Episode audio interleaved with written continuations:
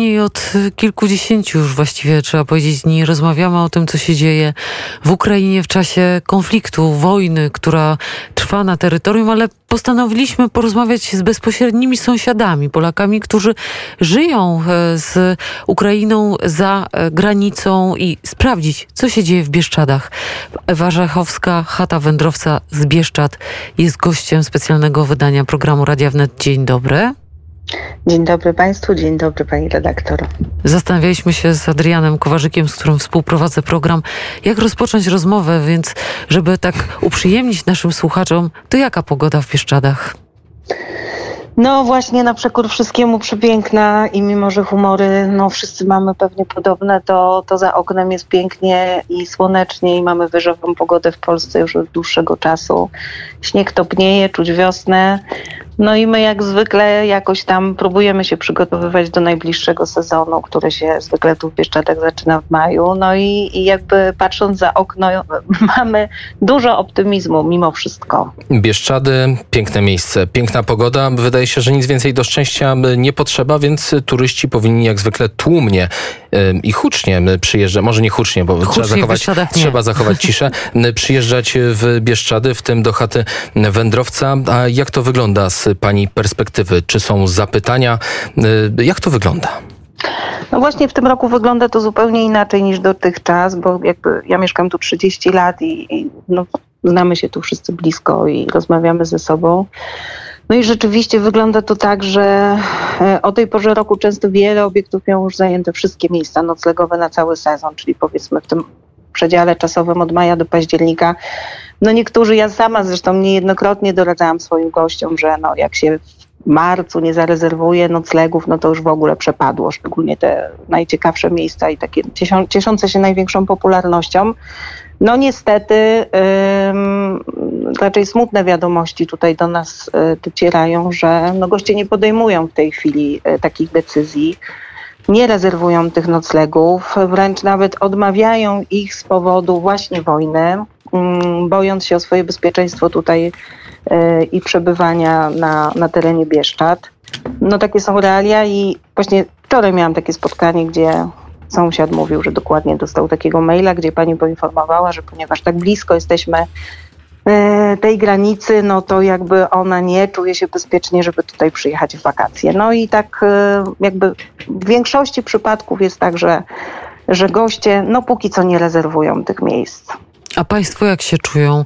Czy, e, czy, czy, Państwo mają takie poczucie, oczywiście wszyscy w Polsce mamy takie poczucie, może nawet wszyscy w Europie mamy takie poczucie zagrożenia, ale Państwo są bezpośrednio e, w tej części kraju, która na co dzień e, kontaktowała się, żyje z Ukrainą, ma swoją historię związaną też z losami wojennymi ukraińskimi, ale jak się Państwo teraz czują? Czy Pani czuje, że są, są jakieś podstawy do obaw dla tych turystów sensowne? Moim zdaniem nie. I, I jakby w takim przeświadczeniu tutaj staramy się żyć. Gdybyśmy dopuścili do siebie myśl, że czujemy się zagrożeni, że to bezpośrednie e, sąsiedztwo z granicą jest dla nas jakimś niebezpieczeństwem, to szczerze mówiąc musielibyśmy po prostu pakować walizki i wyjeżdżać. E, powiem szczerze, że nawet będąc tutaj i nie mając tego kontaktu ze światem zewnętrznym, y, z naszymi gośćmi, nie rozmawiając z nikim, to poczucie bezpieczeństwa jest bardzo wysokie. Natomiast jeżeli się regularnie, codziennie dostaje, tak jak ja, wiadomości, Ewa, w razie czego przyjeżdżajcie do nas, Ewa, y, co tam u was, martwię się o was, przychodzą wiadomości z Kanady, z Nowego Jorku, od przyjaciół z różnych miejsc świata, no to powiem szczerze, że y, mnie to trochę przeraża, bo jakby my tu żyjemy przecież normalnie, wojny w Polsce nie ma. Y, byłam w tamtym tygodniu w Warszawie i muszę przyznać szczerze, nie chcę tam nikogo absolutnie straszyć, że ja się tutaj czuję bezpieczniej niż w dużym mieście przebywając, bo nawet wyobrażam sobie, że gdyby doszło do takiej najgorszej sytuacji, zostalibyśmy zaatakowani, w co nie chce nam się wierzyć, no to myślę, że w tych Bieszczadach um, byśmy się chowali, a nie wyjeżdżali do dużych miast. Więc e, to podsycanie takie, tak? Dzisiaj mieliśmy dyskusję u nas e, na facebookowym profilu chaty wędrowca. No i tam jest bardzo dużo takich głosów, e, które no, trochę nas przerażają, że, że niektórzy goście jakby myślą, że Bieszczady są na tyle daleko, że będzie długa droga do Berlina, że będzie to dużo więcej czasu zajmowało niż, niż z ich miejsc zamieszkania, więc jakby to dopuszczanie w ogóle w głowach ludzi jest moim zdaniem bardzo wysokie, e, tego, że to zagrożenie jest tutaj takie bezpośrednie. Co jakby wiedząc o tym, że jesteśmy w NATO i zaatakowanie Polski, to jest równoznaczne z atakiem e, na NATO i, i jakby będzie natychmiastowa odpowiedź, to jednak niektórzy ludzie wyobrażają sobie, że mogłyby tu wjechać czołgi. Rozmawialiśmy chwilę temu z prezesem jednej ze spółek mleczarskich. On opowiadał o wzroście cen, e, który w tej chwili ta branża szacuje na poziomie kilkudziesięciu procent. Ceny e, energii, e, produktów szybują, inflacja, sytuacja wojenna. Jak pani przewiduje, jak w przypadku państwa branży te, będą się kształtowały te ceny i ich wzrost? E, my to już, jakby to już się dzieje od dłuższego czasu, tak? E, wojna trwa no, e, ponad trzy tygodnie, więc my już o tym myśleliśmy i szykowaliśmy się do takiej sytuacji, że ten wzrost cen jest, ceny gazu, prądu, kosztów wszelakich, no i oczywiście zakupu żywności, więc rozważaliśmy jakąś nieznaczną podwyżkę, bo uważamy, że nie można całych, wszystkich tych podwyżek przerzucać bezpośrednio na klientów, tak? Nie, po, bo goście też tego nie wytrzymają. Paliwo jest bardzo drogie. Dzisiaj też mi ktoś napisał, że no 700 kilometrów już jest dla niego poza zasięgiem, jeśli chodzi o cenę paliwa, więc myślę, że wszyscy, tak, nasz sposób myślenia jest taki, żebyśmy się wszyscy w jakiś sposób tym podzielili, że nie, nie można tego wszystkiego przerzucić na, um, tylko na gości. Dwa ostatnie lata w Bieszczadach były naprawdę fantastyczne, w sensie takim, że mimo, że była pandemia, to tu był ogromny ruch turystyczny, było bardzo dużo gości, więc my się trochę tutaj obronną ręką Wyszliśmy z tej pandemii tak naprawdę, bo bardzo dużo gości nie wyjechało w, za granicę i spędziło ten czas w Polsce wakacyjny, więc jakoś wszyscy byliśmy tak, no, no myślę, że wielu z nas mieszkających tutaj i zarobiło i, i było zadowolonych, więc no teraz no, różne są lata. My tu prowadzimy działalność 30 lat i mieliśmy naprawdę bardzo złe czasy. Rok 97, wielka powódź w Polsce, brak zupełnie turystów w Pieszczadach. Później były jakieś super lata, później też było trochę gorzej. 2008 rok. No, przeżyliśmy już różne, różne sytuacje, więc jesteśmy przynajmniej my przygotowani na to. Natomiast no, wojny nie było i jest to wyjątkowa sytuacja i tak naprawdę no, nie wiemy, co o tym wszystkim sami tutaj y, myśleć. Czy rozmawiają Państwo o jakimś wsparciu rządowym? Czy słyszeli Państwo o wsparciu rządowym, jeśli dojdzie do takiej sytuacji, że w, przynajmniej w Waszym regionie ta zapaść turystyczna będzie taka poważna, że to nie będzie odwoływań kilka, tylko że po prostu ludzie przestaną jeździć? Wie pani co, no nie docierają do nas takie głosy. Y, wręcz powiedziałabym, że ja jestem trochę rozgoryczona y, postawami urzędniczymi, bo akurat jesteśmy My w międzyczasie, kiedy był COVID, wygraliśmy taki konkurs unijny i pozyskaliśmy duże środki z, z Unii po prostu na realizację takiego bardzo fajnego projektu, który właśnie teraz skończyliśmy wczoraj. I okazało się, że na przykład e, wskaźnik zatrudnienia, który mieliśmy w 2019 roku, musimy utrzymać na dzień dzisiejszy, mimo tego, że był COVID, cztery lockdowny w gastronomii e, i, i, i w tej chwili wojnę, to się okazało, że my nie możemy e, w firmie, jakby musimy utrzymywać wskaźniki, tak jakby tego całego okresu nie było, więc zamiast wyciągnąć do nas pomocną rękę, żebyśmy nie musieli tych wskaźników utrzymywać, żeby nam trochę ulżyć, okazało się, że jakby e, mamy równoległy świat. My swoje, a gdzieś ta e, urzędnicza sytuacja e, idzie zupełnie swoimi torami, nie bacząc na to, jakie są okoliczności. No to takie moje bezpośrednie doświadczenie. Co będzie dalej, my nie wiemy, tak? No bo na razie nic tutaj nie słychać, no przecież ani o pomocy. No wiemy, że mamy VAT obniżony na różne produkty, jasne, to się dzieje, natomiast no nic poza tym do nas tutaj nie dociera, żeby jakaś bezpośrednia pomoc y, była w naszym kierunku. Czy ta niepewność jutra jest jednym z najczęstszych tematów, które Państwo poruszacie, jeżeli chodzi o rozmowę, wiadomo, chata wędrowca, zaraz obok różnego, różnego typu zajazdy, chaty, kempingi. Na pewno Państwo ze sobą rozmawiacie, to jakie to są tematy?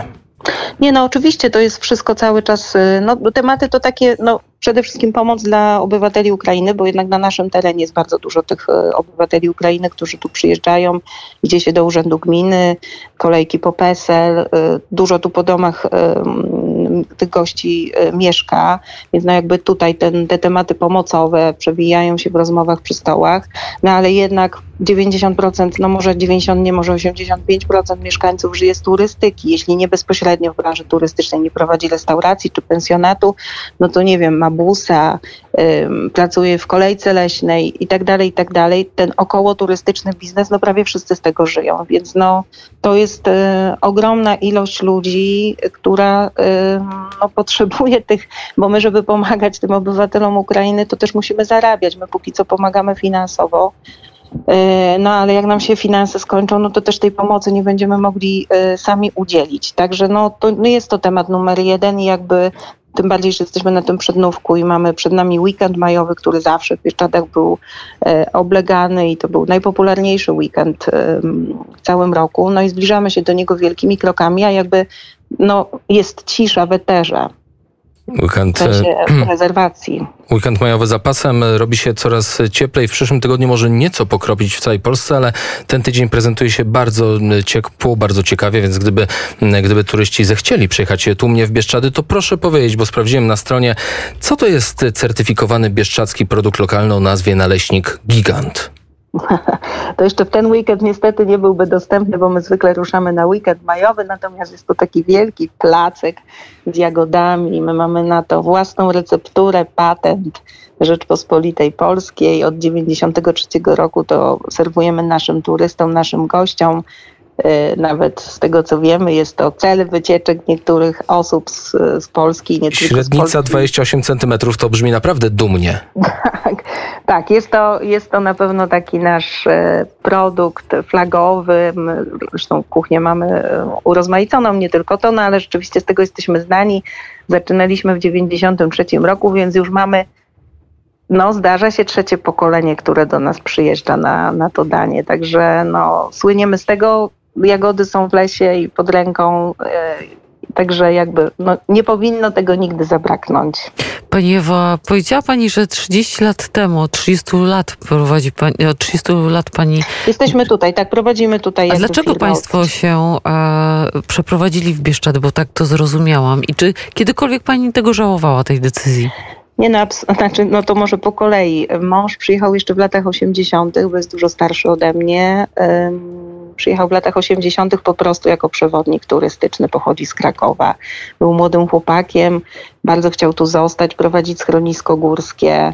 No więc tak się właśnie wydarzyło. Prowadził tutaj przez wiele lat. Najpierw pracował w różnych schroniskach, a później już jako ajent w schronisku pod Małą Rawką w górach.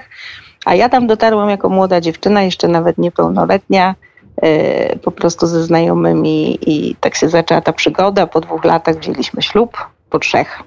No i ja już tu zostałam, studiowałam we Wrocławiu, tam kończyłam studia, dojeżdżałam z Bieszczad przez pięć lat, ale już tutaj prowadziliśmy razem firmę, schronisko, jedno, drugie.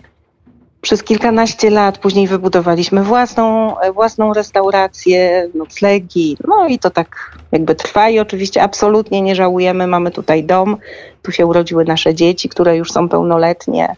E, rozwijamy cały czas tą firmę naszą i też jakby cały czas z tą nadzieją wszystkie pieniądze, które zarabialiśmy dotychczas inwestowaliśmy no, w ten rozwój i w samorozwój, ale też w rozwój firmy i w podnoszenie jakości tych usług. Także no, no dobrze nam tutaj. I trzy pokolenia wychowane na tym placku gigancie. Trzeba pojechać, trzeba sprawdzić, po prostu nie ma innego wyjścia. Ewa Rzechowska, Rzechowska, przepraszam, chata wędrowca Bieszczady była gościem Radia Wnet. Dziękuję, dużo słońca i dużo turystów. I życzę. dużo turystów Bardzo życzymy. pięknie dziękujemy i życzymy wszystkim zdrowia i pokoju przede wszystkim na świecie. Pokoju i zdrowia. Serdecznie dziękujemy.